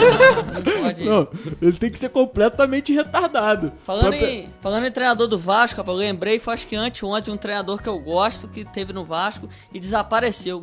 Não, pega mais time, que é o Doriva. Não sei se você lembra. Meu Deus. Eu gosto, eu gosto daquele treinador. Acho bom treinador e ele desapareceu. Hein? Doriva, que no currículo dele deve ter trabalhado só no Vasco e na Ponte Preta, né? É, não, Doriva, acho que já, não, o Doriva já treinou São Paulo. O Doriva já treinou São Treinou, Paulo. ele saiu de um time que ele tava bem pra ir pro São Paulo. E E, não era esperou. o Vasco, se eu não me engano. Não era o Vasco. Acho que era a Ponte Preta. Eu achei Acho que, que você ia lançar um Cristóvão Borges. Não, É, esse não. é muito ruim. Lembrando que esse camarada ficou em quarto colocado de um brasileirão com o Fluminense. É, não, e tem mais uma história 2015, boa do Cristóvão Borges também, que é no início desse ano ele tava treinando o Atlético Goianiense. E ele tava ganhando com o Atlético Goianiense, ele tava jogando um futebol ofensivo. Teve sete jogos, né? Diferente do que o Atlético Goianiense e do que o próprio Cristóvão Borges geralmente faz, futebol É, mas eu- ofensivo e tal. E aí o, o, o diretor do Atlético Goianiense, que é o Adson Batista, que é o nome dele, falou que ele demitiu o Cristóvão Borges e falou que tava demitindo o Cristóvão Borges porque o Atlético Goianiense não ia jogar assim no brasileiro, que não ia jogar ofensivo. Que ti- queria um técnico mais Não, mas ele, ele fez certo, ele fez certo. ele percebeu e fez certo. Demitiu. Bom, eu não, vou, eu não vou subestimar o time do Atlético. Não, agora Goianiense. pode anotar aí, Marcelo Cabo vai dar jeito no Atlético Goianiense. É um Não, Marcelo é um- Cabo que já é um- levou o Atlético Goianiense ba- pra Série A. É um, né? isso, ele é um baita treinador e começou a trajetória dele assim, conhecido no Macaé, levou o Macaé até a Série B, fez uma boa campanha com o Macaé na Série B e depois é, é, fez algumas campanhas de acesso aí com o CSA também, se eu não me engano, foi ele que ganhou com o CSA. Cara, o seu Fez- talento pra falar de divisão inferior é sensacional. É, inclusive ele, ele quando subiu com o Macaé pra Série B, chegou a ganhar do Botafogo na Série B pelo Macaé, o Botafogo tava lá também, e o Botafogo perdeu pro Você Macaé. lembra desse jogo aí. Fred? Não lembro, não lembro. Você lembra de algum jogo da Série B? Eu confesso que não assisti nenhum. E aí o Marcelo Cabo agora tá no Atlético Goianiense, vai fazer um bom trabalho. O Marcelo É. Cabo, ele só não pode sumir, né? Porque teve um ano aí que ele ficou desaparecido alguns dias aí. Eu não sei o que, que aconteceu, eu não vou fazer piada Ficou, com isso. ficou. Mas ele ficou desaparecido. O Vamos ter- negócio do Marcelo Cabo é isso, o que acontece? Tá acontecendo muitas vezes isso. Ele subiu com o CSA e subiu com o Atlético Goianiense, dois anos. E aí ele vai pra Série A e esse time não investe, não faz elenco. E muitas vezes, já falei com o Matheus, que esses times, eles sobem e vendem, assim, jogadores pra time que estão na Série B. Eu não entendo por, por que faz Isso isso. acontece, isso eles acontece. sobem com um timezinho acertado e eles vendem os jogadores pra Série B mesmo. E aí fica com um time horrível, o treinador com 5, 6 jogos começa a perder porque não tem condições de disputar e aí já manda o técnico embora. E todo ano fazem isso. Cara, eu, eu acho que acompanhando a Série B esse ano, o, a gente tem grandes trabalhos na Série B aqui, principalmente o Cuiabá, que, Que era do Chamusca. É, que do inclusive eu acho que quem tem autonomia nessa mesa pra falar do Cuiabá era quem sofreu a dor do Cuiabá, que é o grande botafoguense da mesa. Nada a declarar sobre isso. Cara, eu, eu confesso que eu não assisti os jogos, Eu mas. assisti, eu assisti, co- foi- Como joga? Como joga o time do Cara, Cuiabá? o time do Cuiabá é até complicado você falar tirando por base na Copa do Brasil, porque na Copa do Brasil o Cuiabá tava, se eu não me engano, sem nove titulares. Nossa. Porque ele não podia escrever, porque já tinham jogado por outros clubes ou. Tinha um Coisas do tipo. também. Sim, então, aí ele tava sem nove titulares. É assim, o time do Cuiabá, ele joga naquele famoso 4-2-3-1. E ele segura bem a bola, prende a bola e sai em velocidade no contra-ataque. É aquele futebol um pouco. Eles time jogavam. acertadinho, é um time é, um time acertado. Marcelo Chamusca. É, é assim, é, o, pro time do Cuiabá, cu- sem nove titulares, você jogar num contra-ataque, jogar num. Jogar numa- por uma bola, como o Cuiabá bem fez. Não, justo, justo. É justo. E inclusive o Cuiabá, em certos momentos, dominou o jogo. Em, sei lá, pelo no mínimo, do mínimo, em uns 25 minutos no primeiro confronto e uns 20 minutos no segundo confronto, o Cuiabá tava saindo pra jogo, queria jogo, queria meter gol no Botafogo. Não tava tomando conhecimento. E aí, assim, o Botafogo também, né? Eu, vamos combinar que tava meio mal armado. Pelo, pelo tênis, né? O nome do rapaz é tênis. E o Cuiabá, Sério? rapaz, o Cuiabá tem um potencial enorme, porque você vê que tem um estado todo pra ele, né? Sim. Porque ele é do Mato Grosso, né? Ou Mato Grosso do Sul? Mato Grosso, Mato Grosso. Mato Grosso, não tem time lá. Tem um estádio de Copa do Mundo, Sim. um Ah, estádio é verdade, à disposição é verdade. Arena Pantanal. né? É um time novo, um, É um time, time novo. Um time novo aí Acho tá é ganhando um dinheiro 2001, legal. Acho que é É. de 2001. E, e tem um detalhe também que eu até queria falar aqui. É, no Cuiabá tem um lateral esquerdo chamado Romário, que eu quero cravar que esse é o, é o jogador que mais atuou na Série B. Esse é o jogador que depois até faz uma pesquisa se tiver como fazer. Romário, todas as vezes que ele subiu e foi pra Série A, ele não durou cinco jogos e voltou pra Tem Série nome B. de craque. tem nome Romário, de o craque. Matheus conhece, que jogou no Santos. Jogou? É. Eu conheço? É. Rapaz, eu não tô Depois- lembrando desse Um careca, não. não sei se você lembra. Não também tem no meio não. campo também o camisa 10, que é o Elvis, O que Elvis, passou sim. pelo Botafogo. Tem o Elton, jogou- né? O Elton é o O centroavante? Pelelton. É, o, o Elton não tá jogando na, É, na, Copa, do, Brasil, ele não né? pode jogar porque jogou E- pelo e quem, esporte. quem joga lá na, é, na- de centroavante no Cuiabá na Copa do Brasil é o William Santana, que teve uma passagem pelo Fluminense em 2009 ou 2011, passagem. por aí. Péssimo. e continua péssimo. Cara, inclusive o Elton que saiu da Série A, né? O Elton começou a temporada no esporte. No esporte, o primeiro jogo Começou dele na Série A, ele meteu dois gols. E aí ele foi pro Cuiabá. É, já, é- aí já fez o suficiente, que era a meta dele no ano inteiro.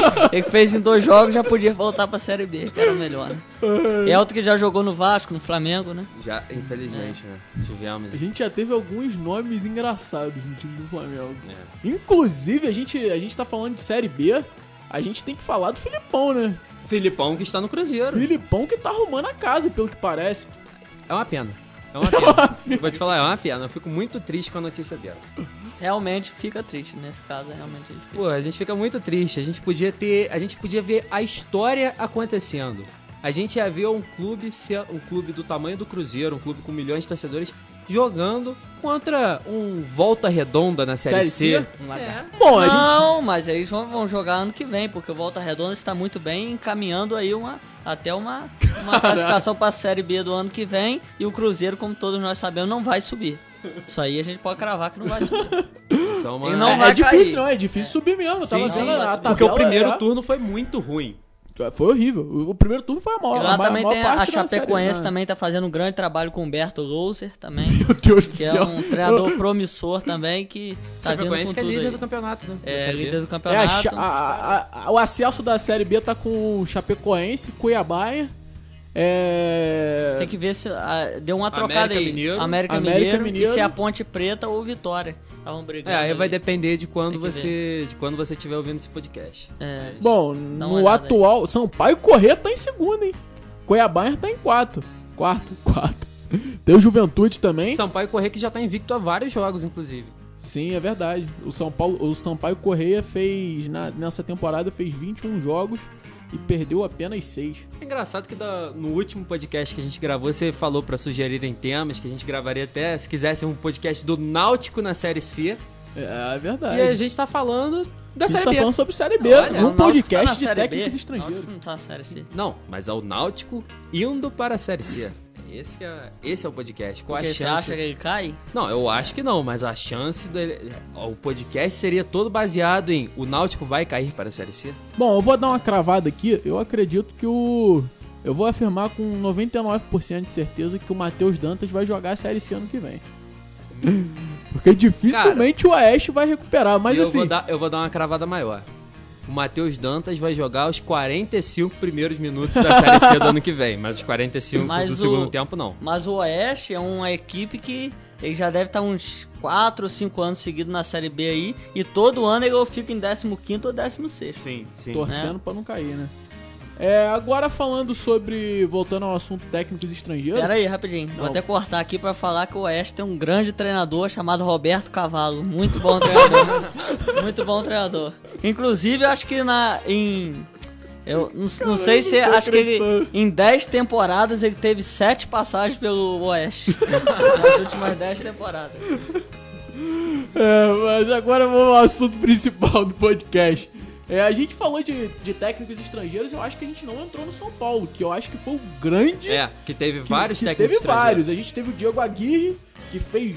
É bom treinador, É hein? bom treinador, fez, fez um. É o retranqueiro, Aguirre- mas é bom. O, o Aguirre fez um bom trabalho no Internacional, com um time bom do Internacional, um time que tinha o Juan, um time encaixado, que tinha o D'Alessandro no auge dele, que a gente tinha também o, o Diego Aguirre, Forlan. O Diego Forlan. Diego Forlan. É verdade isso? Eu não sei se é nessa época, mas o Diego. Forlan, o Diego Forlan jogou no Internacional. Inclusive depois de ir- depois de sair da Inter de Milão. É. O Diego Forlan saiu da Inter de Milão pro É, Internacional. a gente teve bons trabalhos, mas o trabalho dele do São Paulo me chama a atenção porque ele fez o grande ganso sair do armário, né, velho? Parece que o ganso. Essa um frase um pouco estranho. É melhor sair da lagoa, né? É, o armário não foi bem a expressão correta, mas ele fez o ganso jogar, né? Inclusive da raça em campo, que eu me lembro do jogo contra o, o time do, do Rueda, que Uhum. foi o. Ah, eu não me lembro o nome do time aqui, o Independente. Independente, ah, enfim, Independente Del. Vale. Independente. Del Vale não, é, nacional, é Independente... Ih, é isso aí mesmo, é esse time. O Verdinho, meu Deus, ganhou a Libertadores. Caralho, é, velho. O time do Pablo Atlético Escobar. Nacional. Atlético Nacional. É, Atlético Nacional. Meu Deus Mas eu do não céu. sei, eu não sei aí, é, não sei se foi antes ou depois, mas quem o técnico estrangeiro que fez um trabalho aí, que começou a fazer um trabalho no São Paulo muito bom, O Osório. foi o Edgardo Balsa, né? O Papão Teve o Balsa. Balsa e teve o Osório. Teve o Osório. Eu não lembro qual dos dois, mas Foi o teve Osório, um que Osório. levou Que o São Paulo na semifinal O da Osório, o grande, o grande cara dos bilhetinhos. Não né? foi o Edgardo Balsa? Eu tenho quase certeza que foi o Osório. Porque o Osório, ele, inclusive, ele é bastante querido pela torcida do São Paulo. Mas e o Balsa? O Balsa nem tanto, porque o Balsa já tem um estilo mais, mais defensivo. Mas você não foi o Edgardo Balsa que levou o São Paulo até a semifinal da Tenho Libertadores? quase certeza que não. Posso confirmar aqui. Edgardo que tenho foi campeão da Libertadores de 2008, mas eu não quero nem Cara, entrar, então, entrar o- nesse assunto, né? Eu vou falar, vou falar um pouco do Osório, que foi o cara que sucedeu o Diego Aguirre no time do, do São Paulo. O Osório, cara, eu acho que ele era, eu acho que é o treinador que eu vi na minha vida que mais inventou no futebol. Ele era o cara que botava o zagueiro jogar de volante, o lateral jogar de meio campo, o ponta jogar de armador. Ele era um cara maluco. Rapaz, não tô conseguindo nem me lembrar da fisionomia dele. Ele é o técnico da seleção do México. Técnico do México. É, Ele é o técnico do México. Ele tinha. Ele, ele inclusive fez o Alexandre Pato render muito de ponta esquerda. O Alexandre Pato com o Osório começou a jogar de ponta esquerda e pá, foi parar no Chelsea, pai. Alexandre Pato, que é mais um jogador daqueles no estilo do Luan, né? Que não tem mais posição. Que a posição dele, teoricamente, é segundo atacante. e Que... A posição dele é num lago. É, o Pato agora tá bem lá com a filha do Silvio Santos, né? Tá É. bem lá e não vai Bom, jogar mais bola. né? Eu Não vai acho, mais, não? Eu, eu acho que seria uma, uma boa pro time do Fluminense inventar um, o, grande, o, a grande dupla Pato e Ganso no time. Tá doido? É a grande dupla no banco, né? Esquece isso. Não, o Ganso eu acredito muito no futebol dele, gosto muito, sou admirador, mas o Ganso precisa ter um esquema tático pra ele. E o Odair Helman não é do estilo de treinador que monta um time assim. Então, Inclusive, essa pelo que eu tô vai vendo aqui, errado. pelo que eu tô vendo aqui, o Osório foi foi o cara que botou pra jogar o Rafael Tolói, que inclusive perdeu o Tolói pro, pro time lá de fora, né? O Pra Atalanta. é, que a gente tava conversando aqui, foi foi o grande desmanche que saiu o Souza, o Cafu, o Bosquilha e o Tolói. é, mas E o aí Rafael time Tolói, desandou. desde a época do Goiás, sempre jogou muito, né? Desde a época do Goiás, o Rafael Tolói vinha jogando muito. É, eu, eu acredito que o Tolói ele é um zagueiro que não, não teve tanto, tanta vitrine no futebol, porque na, no Atalanta, a temporada que ele fez esse ano foi. Não, e ele é um cara que merece até seleção, comparado aos que andam convocando aí, ele merece seleção. Ih, rapaz, esse podcast É. a gente já Olha fez. Não só. citamos o nome de Rafael Tolói. Não citamos, mas eu acredito que o fator idade pesa muito. Não, mas ele deve ter uns 29 anos ou 30. Por aí, é, por aí. Mais do que isso ele Sim, tem. sim, não. sim. Estão convocando o Thiago Silva com 37, pô. Não, mas Thiago ah, Silva- se você falar mal do Thiago Silva, você vai arrumar uma briga muito Eu, grande. eu sou o tricolor e falo que não merece seleção. Rapaz, Que você isso. vai arrumar uma briga grande aqui Que com o pessoal isso, que, que isso, produz que o podcast. A única seleção que ele pode jogar ainda é no Fluminense. Aí tá bom. Aí, falando, a gente teve o Bausa, né? Teve a o gente Bausa. teve o grande Bausa que saiu do, do time de São Paulo, pra, saiu do São Lourenço, fez uma baita campanha no São Lourenço, foi pro time do São Paulo e do time do São Paulo migrou pra seleção argentina e só fez merda. É verdade. Inclusive, todos os técnicos que vão pra seleção da Argentina, né? Fazem a mesma coisa. São Paulo é, o que eu digo, né? Sim. São Paulo ele conseguiu fazer uma cagada esplendorosa. Não sei se vocês lembram, na, Copa do Mundo, o Mascherano que dirigia a Argentina, basicamente. Mascherano, Messi e São Paulo eles se reuniam e combinavam, ó, o time vai jogar assim, assim, assim. E o São Paulo só, ok. É. É, mas tem alguma coisa errada, porque São Paulo aceitar esse tipo de comportamento é difícil, né? É, mas aconteceu. Uma coisa ele é mandar no Vargas, outra coisa é mandar no Messi, né? Não Outra tem coisa é como. mandar no Mascherano. O Mascherano dá... Mascherano que se aposentou essa semana, né? sim, sim, sim. Não, uma dupla de volante que se aposentou agora recentemente, argentinos que marcaram época, né? Meu Deus. É, ele Mas- vai conseguir falar isso Mascherano no podcast. e Fernando ele Gago. vai- ele conseguiu. Inclusive, Fernando? o Mate... é, inclusive- Fernando Gago se aposentou? Se aposentou, inclusive o Matheus é um grande fã do Fernando Gago e era até conhecido como o Gago aí na, nas peladas aí de Friburgo, né? Sou? É, ué. Eu não sabia disso, É, não. Fernando Gago que se aposentou pelo número de lesões, né? Seguidas, porque não, é, não tinha idade pra se aposentar. Fernando não. Gago jogou no Real Madrid. Lembrar dessa. Fernando lembrar Gago dessa jogou muito bem no Boca Júnior. Também. Fernando Gago que é um baita jogador. Né? Será?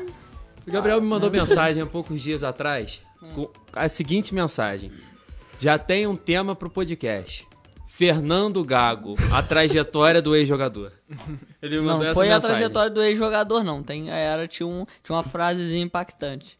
é, é, tinha uma frasezinha impactante. Ele tava no Estudiante, se eu não me engano. Então, mas é. E, e ele conseguiu enfiar Fernando Gago Dentro num de um podcast, podcast sobre técnico. técnico estrangeiro. Ele conseguiu. Seria Fernando Gago aí um técnico promissor aí? Fernando Gago como técnico do Botafogo. Daria certo? É, ele tem que responder aí pra gente. É, ué. Deus me livre, pô. O cara é volante, batedor. Ué, mas aí tem muitos volantes técnicos também, né? Não Bom, tem? vale lembrar o Gattuso, né? O grande Gattuso. Gattuso que foi muito mal no Milan e tá, joga... tá fazendo o time Eu, do eu tenho uma boa história bem. de Gattuso, sabia? Ah, é? Conta pra gente, conta É, pra gente. O que acontece? O presidente do Fluminense, hoje o Mário Bittencourt, né? Eu já sigo ele há muito antes dele ser presidente do Fluminense. Desde Eu- quando ele salvou o Fluminense do rebaixamento. É, ele não salvou não, ele só representou o Fluminense no, Ah, no- entendi, em 2013. E aí eu comecei a seguir ele e tal, e ele me segue também no Instagram lá, entendeu? Eu já eu mandava as mensagens pra ele de vez em quando, ele respondia. Aí, rapaz, assim que assim que o Fluminense demitiu um técnico, eu não lembro qual foi, não sei se foi, acho que foi Fernando Diniz. Eu mandei pra ele lá uma sugestão pra Fluminense contratar Gattuso de técnico, e Gattuso estava desempregado. Na época ainda Gattuso não tinha tido esse sucesso todo que tem com, com o Napoli, não. Mas viu, era uma indicação boa, que depois disso o Gattuso deu certo. Eu sabia que esse podcast ia ser Gattuso que engraçado. traria o Buffon para o gol. É, o Buffon chegou a negociar com o Fluminense. Buffon disse que é tricolor no Brasil, torce pro Fluminense e os filhos também torcem Teve um amistoso esse, esse tempo atrás aí na Copa do e Mundo. Fluminense e Itália. quanto esse jogo? Teve Foi gol do 5 Diguinho. a 3 pra... Teve gol do 5 a 3 Diguinho. Teve gol do Diguinho. Não, acho que do Diguinho não teve gol Teve não. gol do teve, Chiquinho. Teve gol Teve do Chiquinho. Chiquinho. Teve Mas o gol- Diguinho jogava. Jogou. Diguinho deu teve, a caneta no pirlo. teve, É. teve gol do Walter também. Foi um bom amistoso. Já que você falou de Walter, eu acho que a gente tava conversando isso essa semana. Cara, pra gente ter um Lincoln de centroavante do Flamengo, o Flamengo podia contratar o Walter do Atlético Paranaense. Olha, que- mas eu sempre fui um grande defensor do Walter, tem muito talento e não aceitei até hoje ele ter saído do Fluminense. Ele tinha que ter ficado lá, entendeu? Ó, mas ele Eu me lembro de um gol que o Walter fez contra o Flamengo, que que ele já tava gordinho, já tava... tava no Goiás, um jogo de fora da área, não foi? Não, não, não, foi pelo Fluminense. Pelo Que Fluminense. ele roubou a bola na, na, área, na área da defesa do Flamengo e saiu correndo o campo inteiro e fez um gol. Se eu não me engano, foi no Paulo Vitor. É, rapaz, agora entre um gordo que joga bola e um magro que não joga nada, eu prefiro um gordo que joga bola. Tem sempre aquele, aquele amigo gordinho bom de bola, né? Sempre tem. Tem sempre, temos isso. Inclusive, falando em gordinhos, mandar um abraço aí pro nosso grande amigo Samuel, que, Que hoje tirou licença, né? tirou licença. Nosso gerente que É. hoje fo- de- desfortaleceu a carona. Fudeu a, fudeu a equipe toda aqui, deixou a gente na mão, mas a gente tá sempre lembrando desse otário. Inclusive, no outro podcast tivemos algumas falhazinhas de áudio que foram ocasionadas pela, pelo nosso gerente geral, que tava um pouco mais preocupado com outras coisas. Outra, tinha com, outras... com Danone, com É. isotônico de cevada. Pois é. É Mas bom, agora... é bom falar no ar essas coisas, né? Pra ver se o cara toma jeito e começa a ser É verdade. profissional no que ele faz. Bom, agora voltando ao técnico estrangeiro, acho que pra finalizar agora o, o podcast, então assim, só uma conclusão. E o técnico estrangeiro, é modismo ou é necessidade? Quero só essa rapidinha de cada um.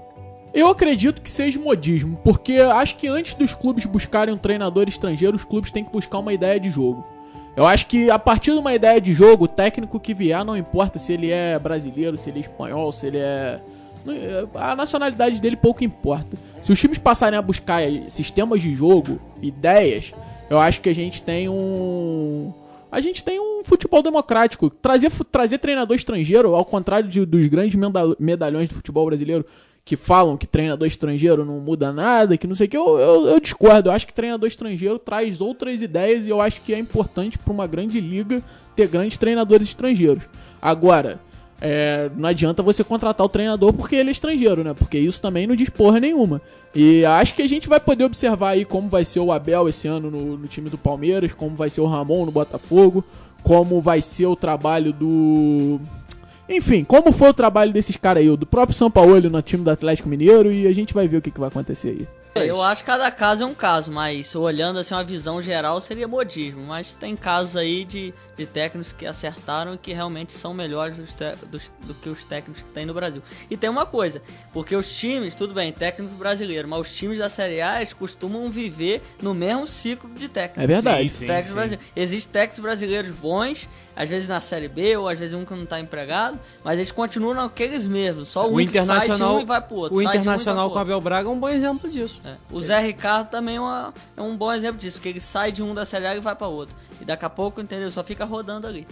É verdade, isso é verdade. Eu acho que os clubes ele, eles têm medo de inovar e dar errado, né? Porque vídeo, vídeo Fernando Diniz que é um treinador que tem grandes ideias, mas geralmente ele demora para implementá-las. O aproveitamento no Atlético Paranaense era baixíssimo, é. no Fluminense foi muito baixo também o aproveitamento. E também a gente não pode falar também que no São Paulo tá isso tudo não, que tá começando a ser isso não, ele foi eliminado agora, de tudo. Né? Ele foi eliminado, ele foi eliminado de, tudo, de tudo. Tá mal, muito mal, teve é, por um fio de, de ser, de mandado, ser mandado embora. embora. E agora começou a acertar um inclusive, cadinho, mas tá, não quer dizer que vai manter. Inclusive, eu vou cravar aqui, hein? Já que quem pegou o início desse podcast já sabe, então eu vou cravar aqui: o São Paulo vai ser campeão da Copa do Brasil. Não pode, não pode, São Paulo não, não pode tem que ser. Mas eu acho que você não pegou o início do podcast. Falei que todo, toda vez que eu falo que São Paulo vai ser campeão de alguma coisa, São Paulo é eliminado. É, então. Aí nós temos um. Não, eu, um é, eu sou torcedor do América. Eu sou torcedor do América também. Do América. Vou declarar minha torcida que é o Lisca doido. E vai pra cima, velho. O América pega quem agora na Copa do Brasil? Palmeiras. América e Palmeiras. Ah, vai ser fácil. Fred, você? É, eu acho que é uma mescla dos dois, porque é, é, independente de dele ser estrangeiro ou não, o futebol vai evoluindo e com isso os treinadores também têm que ir evoluindo. Então não adianta você pegar um, por exemplo, um treinador estrangeiro que seja muito velho e tenha os ideológicos antigos. E tipo assim, se você pegar treinadores mais novos, como o Abel mesmo no Palmeiras, que podem trazer trabalhos é, que têm mostrado o futebol hoje em dia. É, e seleção brasileira? O que, que vocês pensam sobre técnico estrangeiro na seleção brasileira? Necessidade. Necessidade? Eu demitiria o Tite hoje. Demitiria? É, Isso. agora, se puder. Mas, mas acabou, acabou de sair uma notícia aqui agora. É notícia bomba, notícia bomba. Abel Braga testa positivo pra Covid-19 e desfalca o Inter contra o Fluminense. Que notícia que ruim. Que isso. Vai cara. o Inter só vai pegar o Fluminense esse final de semana. Não, deixando claro que a gente torce pela saúde do Abel Braga aqui. Mas é, é importante dizer que o Abel não faz um bom trabalho como treinador. Eu tô muito triste, porque anos. a minha esperança do Fluminense ganhar do Internacional seria é o, o Abel Braga lá no comando do time, né? Novamente Mas... voltamos a dizer aqui no podcast. Desejamos uma boa recuperação ao Abel. É importante diferenciar duas coisas: o Abel treinador e o Abel pessoa. O Abel como pessoa é, um, é uma grande pessoa, é um cara que tem o um carinho de todos tá os atletas. Tá ouvindo o programa, né? É, não tá ouvindo o programa, mas é para evitar alguns problemas é importante falar da, da importante pessoa deixar do, isso bem claro do que, Abel, é. Que, isso aqui é uma brincadeira e que a gente não gosta muito dele como técnico, mas como pessoa, o Abel Braga, pelo que parece, é uma pessoa fantástica, né? Exatamente, exatamente. E melhoras aí, boa recuperação pro Abel aí, se em algum momento ele vê isso. E, cara, eu acho que. Eu acho que a opinião. Você, você já deu a sua opinião? Eu acho que você ainda não deu a sua opinião. Sobre se é modismo É. Cara, então, eu acho, que, eu acho que vai muito da necessidade dos times por conta justamente disso que, que o Gabriel falou pra gente, dos treinadores brasileiros, dos clubes brasileiros, buscarem sempre os mesmos técnicos. Eles ficam sempre no mesmo ciclo de técnicos. Você tem aí 30, 35 técnicos que são sempre os técnicos da Série A. Você não encontra muitos técnicos diferentes daqueles. E desses 30, 35, você tem aí, sei lá, 6, 7 bons técnicos. E os outros técnicos são ali do mediano para baixo. E aí você tem que recorrer a outros, as outras, a outras fontes. Como, por exemplo, o Flamengo recorreu ao Jorge Jesus, como o Internacional recorreu ao Cudê. Mas eu acho que essa necessidade justa, justamente se dá pelos times não olharem para outras para outras áreas, para as divisões inferiores, como agora o Fortaleza e o Atlético Goianiense olharam, com dois técnicos que são muito bons. É, ou até mesmo para investir em técnicos que são técnicos até de base. Fa falam muito de técnicos de base que fazem trabalhos absurdos nos clubes e eles não ganham chance no profissional. Eu acho que você subir um técnico desse da base e dar um trabalho, uma sequência de trabalho para ele, talvez se o técnico realmente for bom, poxa, ele pode construir uma coisa muito boa com o clube. Ele pode ser como, por exemplo, até vou dar o um exemplo aqui um pouco, um pouco fora do contexto, mas por exemplo, o Jair Ventura, ele subiu é, do da, treinava a base do Botafogo, ele subiu com, pro, pro cargo de profissional do Botafogo. E ele foi, chegou, levou o Botafogo às quartas de final. O Fábio Carilli Barroca, também, o né? Fábio Carilli, que foi Carilli. campeão brasileiro com Barroca. isso. Então, e a gente não vê muito isso acontecendo. A gente vê de vez em quando, a gente vê interinos. Mas treinadores que são da base, que já tem um Apostando trabalho. ideias, né? Até porque o treinador que vem da base, ele já conhece a base. E isso é muito importante pro Já time. conhece o DNA do clube. Pra você conseguir integrar base e Eu profissional. acho que, é eu, muito acho que, importante. eu acho que um caminho pra isso seria a integração como auxiliar, né? Você contrata um treinador e coloca o, o do sub-20 como auxiliar técnico pra Que era acompanhar coisa- treinamento. Era uma coisa tudo. até que o Flamengo tentou fazer agora com, Com o Mauricinho. Não, com Não, o Mauricinho. com o também. Não, mas com o Mauricinho eles fizeram agora, com- junto com o Domi. Não deu certo, obviamente, por tudo que a gente já sabe. Mas o Flamengo deixou o Mauricinho treinando a base, obviamente. E ele acompanhava os treinos do profissional junto com o Domi como um auxiliar pra poder dar continuidade num trabalho, num possível na futuro base. O Fera trabalho. tá lá ainda? O Fera, Agora foi demitido foi agora demitido. nessa pandemia aí, corte de gás. É mesmo? O Fera que tem uma história boa eu contar aí. Aproveitar que tá no ar. O Fera, de, quando ele tava no Nova Iguaçu, rapaz, tinha observado ele que ele, ele era um cara bom, que ele tava fazendo um, um bom trabalho. Eu comecei a ter um brasfute com ele de técnico. É. comecei depois que eu fui Depois eu não sabia se ele, se ele era do Flamengo antes de ir pro Nova Iguaçu, se o Flamengo contratou depois que ele foi pro Nova É, Iguaçu. o eu não Flamengo contratou o Fiara no início da gestão do, do Landim, junto com o Marcos Braz. O Fiara, a ideia do Flamengo era justamente transformar ele num treinador, né? É, e- só que o Jesus não queria muito que o. O Jesus, o- ele não gostava de É, interferência eu na Eu que ele seja um treinador promissor, mas eu não sei o que fim ele levou. É, ele merece uma oportunidade. Inclusive, é uma boa aposta. Ele, ele, quando assumiu a responsabilidade do Flamengo, fez o time jogar. A gente falou de vários técnicos aqui, mas a gente não pegou um que tá fazendo, tava fazendo um bom trabalho, mudou de time agora, que foi o Rogério Senni. A gente não falou do Rogério Senni no Fortaleza ainda. A gente não falou de Rogério Senna, mas é porque também eu acho que a gente falou muito de treinador brasileiro num, num podcast de treinador estrangeiro. Exatamente. Mas, enfim, falando do Rogério Senna, eu acredito que o Rogério Senna hoje seja o treinador brasileiro com mais mais potencial.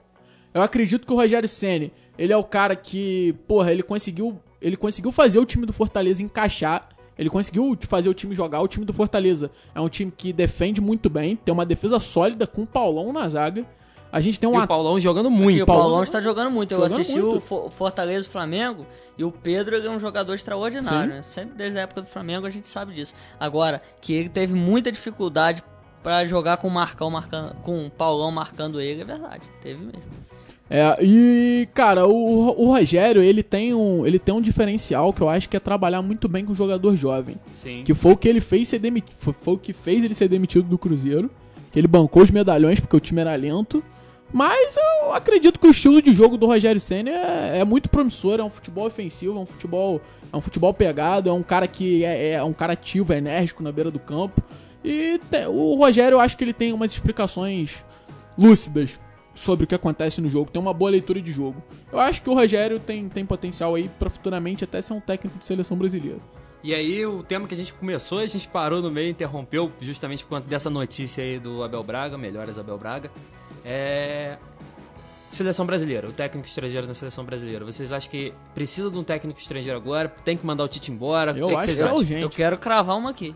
Já estou pedindo há muitos anos, desde a época, uns três anos já, que eu quero Renato Gaúcho na seleção brasileira. Renato Gaúcho, Eu botaria o Renato Gaúcho. que tá desgastado do Grêmio. eu né? acho que ele é um cara que tem é a cara da seleção brasileira. E Fred? Eu diria que precisa de um treinador estrangeiro também, tipo, com nível bem alto para a seleção brasileira.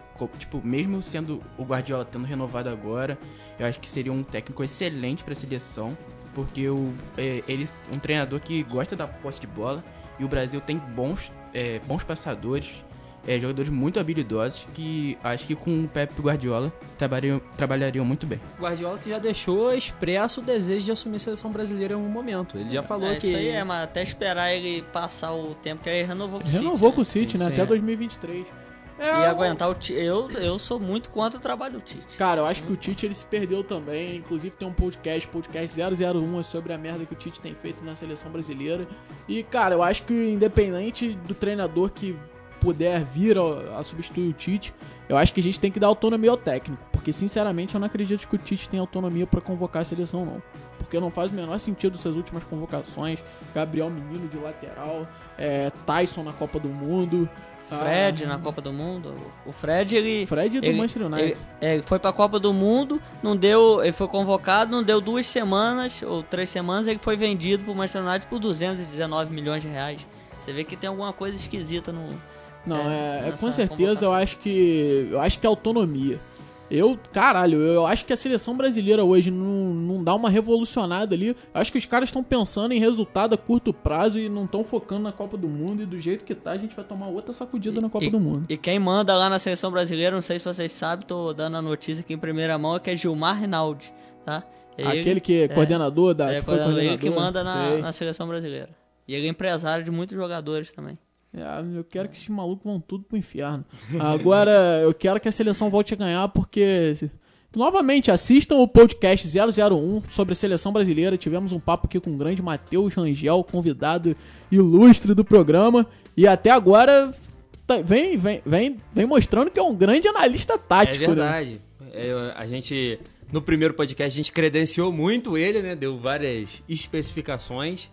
Mas assistam o podcast. Inclusive, esse podcast aí tem a palavra-chave para você participar do nosso sorteio que tá rolando lá no Instagram. Você vai repetir? Eu vou repetir. Qual o... seria a palavra-chave? Não, não, não, peraí, peraí, peraí, peraí, peraí, peraí, peraí, peraí, peraí, peraí, peraí. Vou repetir a nossa rede social. Opa! Arroba iFood Podcast. Segue a gente lá, tanto no Instagram, quanto no Twitter, quanto no Facebook, quanto, quanto no, YouTube, YouTube, quanto no quanto Spotify. Spotify, tá em tudo. Oh, mas eu, eu quero fazer uma crítica aqui. Hein? Uma crítica? fazer uma crítica, falar ao vivo. Eu fui participar desse sorteio aí, mas não entendi nada. Você não, entendeu? Não entendi como é que faz pra participar, tem que explicar isso aí então, melhor. Bom, então, e eu não entendi nada. Não a, gente, inclusive, a gente, inclusive, editou lá o texto ah. de como que faz pra participar. E aí, eu vou. Explica aí vamos, ser, vamos lá, vou tentar ser o mais claro possível. O que, que você faz para participar do nosso sorteio? Você vai, segue o nosso perfil iFood, arroba iFood Podcast no Instagram curte a publicação que tá lá no nosso feed. Se eu não me engano, é a última publicação que a gente tem no feed. É, a, do a sorteio. Penúltima, penúltima. A penúltima? A última foi a do podcast 002. É verdade, verdade. A penúltima publicação que a gente tem no feed. É a publicação caso, do sorteio. É, vai ter lá o sorteio, é uma vai publicação tá, verdinha, bonitinha é lá. Todo dia a gente tá postando no story, Stories, é só apertar lá que você vai, vai, vai achar essa publicação. Aí. aí você tem que curtir a publicação, seguir a gente e marcar nos comentários três amigos seus, não podem ser perfis famosos, perfis de empresa, tem que ser amigos seus. Só marcar lá no comentário três, você pode fazer isso em quantos comentários você quiser, só que tem que ser três, três em cada comentário. Três pessoas diferentes. Três pessoas diferentes. E mandar pra gente na DM, mandar pra gente por mensagem. É isso que eu não entendi. A, a palavra secreta, palavra-chave que está no primeiro podcast, que foi falado no primeiro e podcast. E que a gente vai repetir em e a todos. gente fala hoje, a gente fala hoje de novo sem problema, porque o importante é você escutar o nosso podcast. A gente não quer, a gente não quer prender esse prêmio. A gente de quer maneira que nenhuma, o máximo quer... de pessoas possíveis participe. A gente então, quer distribuir o nosso, o nosso prêmio. É a coisa mais simples. Depois que você fizer esses passos, você vai, vai lá e manda mensagem pra gente com a palavra secreta. Qual é a palavra secreta? clubismo. É só você mandar pra gente. Coisa que clubismo. não acontece nesse podcast, não tem clubismo. claro. Não tem clubismo. Não tem não. ninguém uniformizado com a camisa do seu time do coração. Ninguém. Aqui. Ninguém, ninguém, ninguém, ninguém. Bom, Matheus, acho que. Acho que é isso. Já deu um tempozinho legal de podcast. Já estamos aí batendo quase uma hora e vinte de gravação. Então, acho que tá na média, tá, tá, na, na média. Tá na média legal. Então a gente vai encerrar por aqui. Quero agradecer muito ao Gabriel, quero agradecer muito ao Fred que vieram aqui fortalecer a gente, deram umas opiniões diferentes, Diferente. diferenciadas. A gente viu que a gente tem um cara entendedor nato de divisões inferiores até Série D.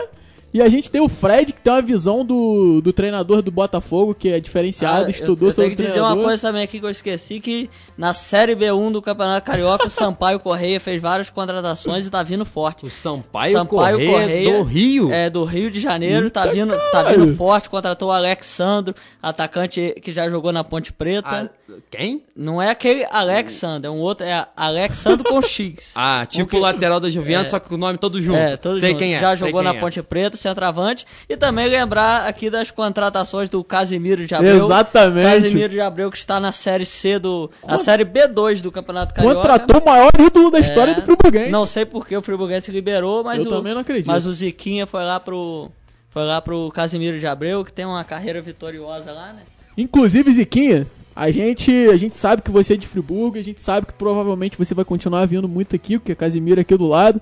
Então, Ziquinha, você tá mui- muitíssimo convidado para as próximas edições do programa. A gente já convidou o Dudu e já convidou o Ziquinha. E, a a gente- cada é, programa. o- E a gente convida mais um. Cada um. Quero Cada você um, aqui no cada O um. iFood. Ziquinha ele vai rápido, porque ele vai de helicóptero, né? Não sei se vocês sabem que é um helicóptero. Então ele vai de helicóptero daqui pra Casimiro e leva na faixa Ah, de eu acho 10, que, 20 eu minutos. acho que o Ziquinha ele conseguiria até de drone, né? Ziquinha, nós gostamos mu- muito de você. Você é o maior ídolo do Friburguense. Rapaz, é só vocês montar uma blitz lá na Vispressa, que ele tá correndo, tá correndo todo dia lá na Vispressa, de tarde. Vocês botam um, um no começo e um no final que vocês vão achar ele lá. Tá certo, rapaziada. Muito obrigado. Muito obrigado também a quem cedeu o espaço pra gente Muito gravar. bem, muito bem. Roberto de Sá, que cedeu o estúdio. E daí? A gente tá com um pouco de dificuldade. Eu acho que eu vou ter que esse nome. escrever isso aqui na É. porta do estúdio pra conseguir lembrar, mas. Tá complicado esse nome, mas cedeu o estúdio e daí pra gente fazer a gravação. Muito obrigado. Roberto, tá... que é como se fosse o nosso Samuel Jackson dos Vingadores. Ele é o cara que lidera o, o time de heróis aqui. A gente tem o Matheus como o, o grande capitão do podcast. A gente tem o, o carrinho que hoje tá fazendo o papel aqui do, do Flash, do.